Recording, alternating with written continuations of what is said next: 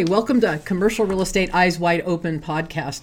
I'm Ann Hambly, the leader of this weekly podcast, and we focus here on this podcast on things that you don't hear openly in the market all the time. I'm featuring various industry experts, and today I'm very, very honored and happy to have a long term friend of mine in the industry, Shawn Hill. Shawn is the principal and one of two founding members of the BSC Group. And I know that you primarily, Shawn, focus on uh, self storage property types, but why don't you give your give your company overview, what you do, and so on, and then um, well, I'll, I got a couple questions to ask you. Sounds great, Ann. So nice to talk with you and so nice to see you again. Um, so, the BSC Group was founded in 2009. We are essentially uh, a mortgage banking firm, um, no different than a lot of other mortgage banking firms. Uh, we focus on financial advisory, debt, and equity. Uh, I think the thing that makes us unique is our uh, expertise and our specialization in the self storage asset class. So, we, we have been involved, you know, self storage has really evolved over the years, um, and we have been focusing on that asset class uh, since before it was, you know, quote unquote institutional. So we have we have uh, long been involved with the self storage industry and have focused on that for, for quite some time. Yeah, when I think of self storage, I always think of you. So, um, the minute I wanted to focus on self storage, I thought, who better to call than you, of course, Shawn.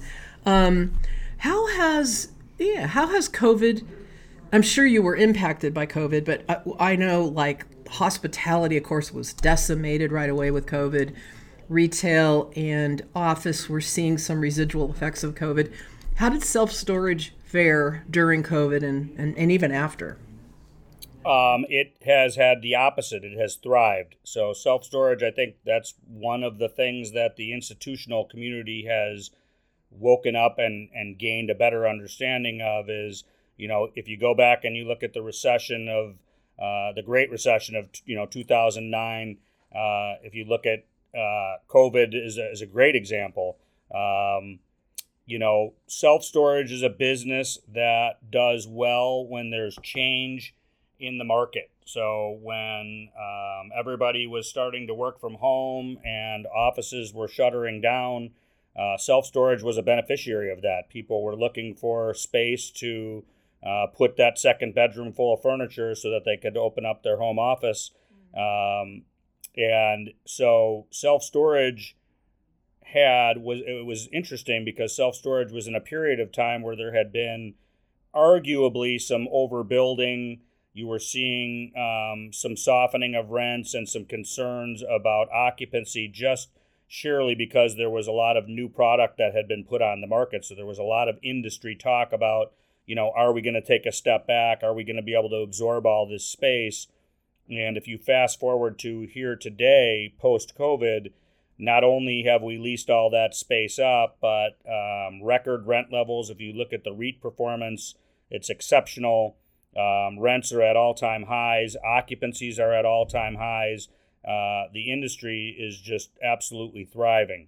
So, COVID, in some ways, um, really helped our industry, as it often does um, during times of, of recessionary environments. You know, people like to say it's a recession resistant product type. Of course, there's no such thing as a recession proof product type, but I think there's a lot of uh, attributes about our asset class that make it.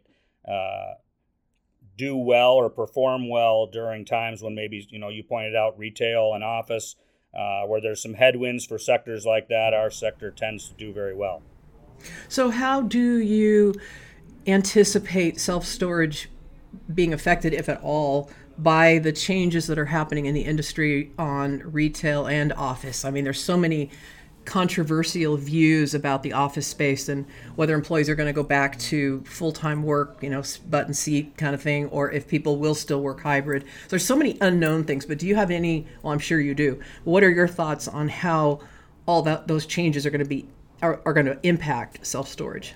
Yeah, I, you know, I think it to some extent it remains unknown, but I think that the industry in general is very optimistic. Again, it's really not it's change that creates the demand for self storage. So whether it's mm. downsizing uh, as an immediate reaction to COVID, or if it's adjusting to the new norm, um, whatever that is, right? Uh, people always like to say it's the the D's that cause demand for storage. So it's death, dissolution, you know, divorce. It's it's any time that there's a, a it's it's something that's dynamic, anything that's changing mm. in the hmm. market um, tends to have a positive impact on our sector. So um, as we head into a recession, you know, there's a lot of talk that we may be heading into a recession.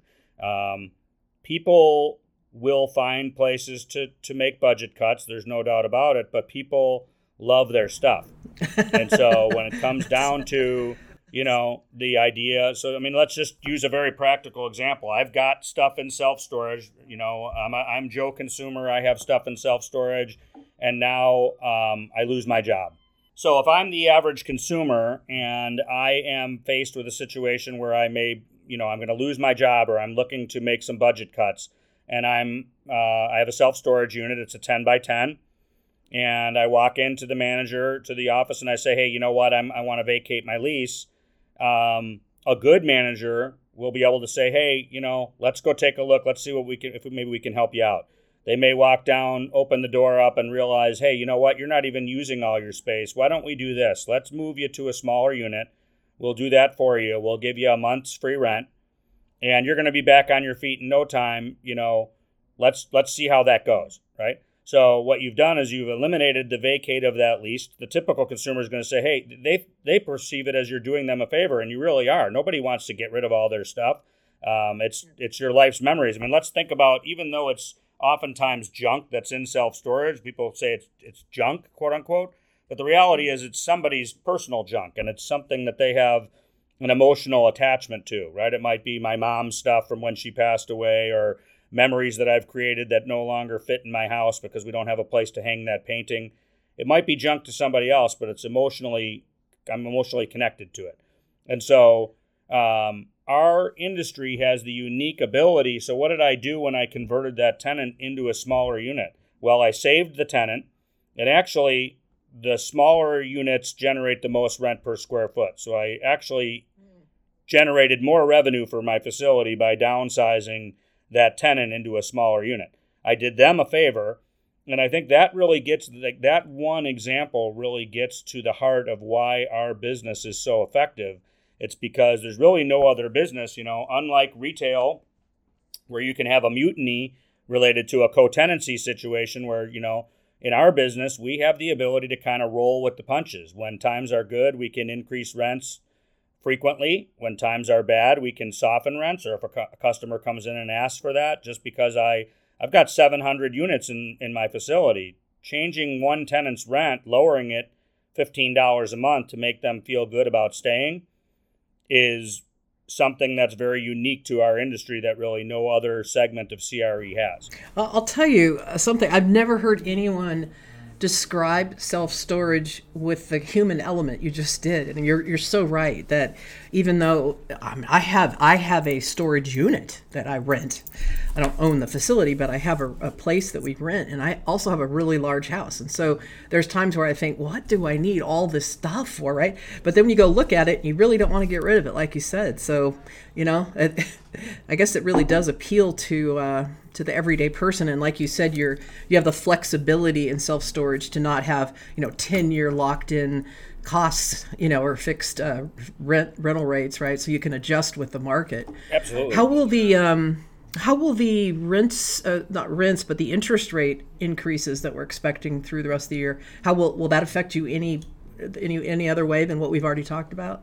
Well you know i mean i think look, anybody in the CRE segment is dealing with the headwinds of increasing uh, interest rates, right? So the easy answer is obviously you would think that there's going to be some sort of price adjustment in the form of cap rates, right? Uh, cap rates have to start increasing.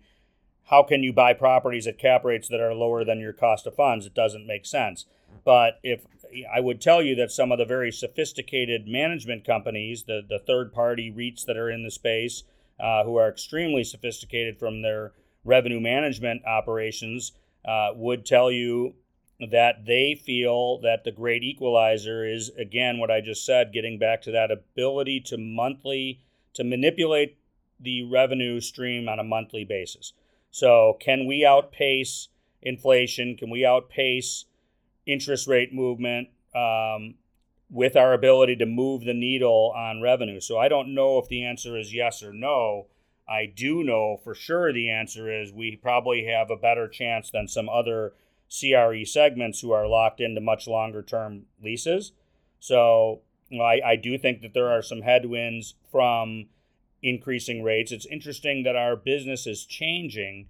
Uh, there, you know, 10 years ago, there was not an abundance of institutional players in the space. The Blackstones, KKRs, Brookfields, you can you can name them. 10 years ago, they were not in the self-storage space. Today they are in the self-storage space. So, we're starting to see a bifurcation um, in the ownership because 75, I don't know what the exact number is, but a large percentage of the facilities are still owned by mom and pops, families that have two, three, four facilities.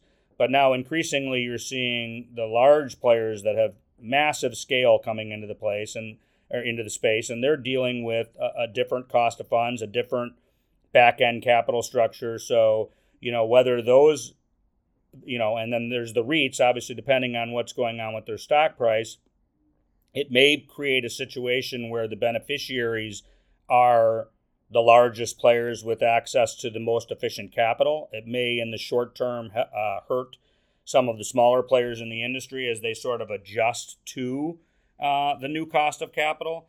But you know, as we look at that, uh, and you know, putting on my mortgage banking cap, you know, there's there's ways we can mitigate that as well. Obviously, CMBS rates have come up fairly significantly. You know, prior to the end of the year, we closed three loans between Christmas and New Year's at rates between 265 and 285, 10 year fixed rate wow. interest only loans at, I mean, those types of, of rates.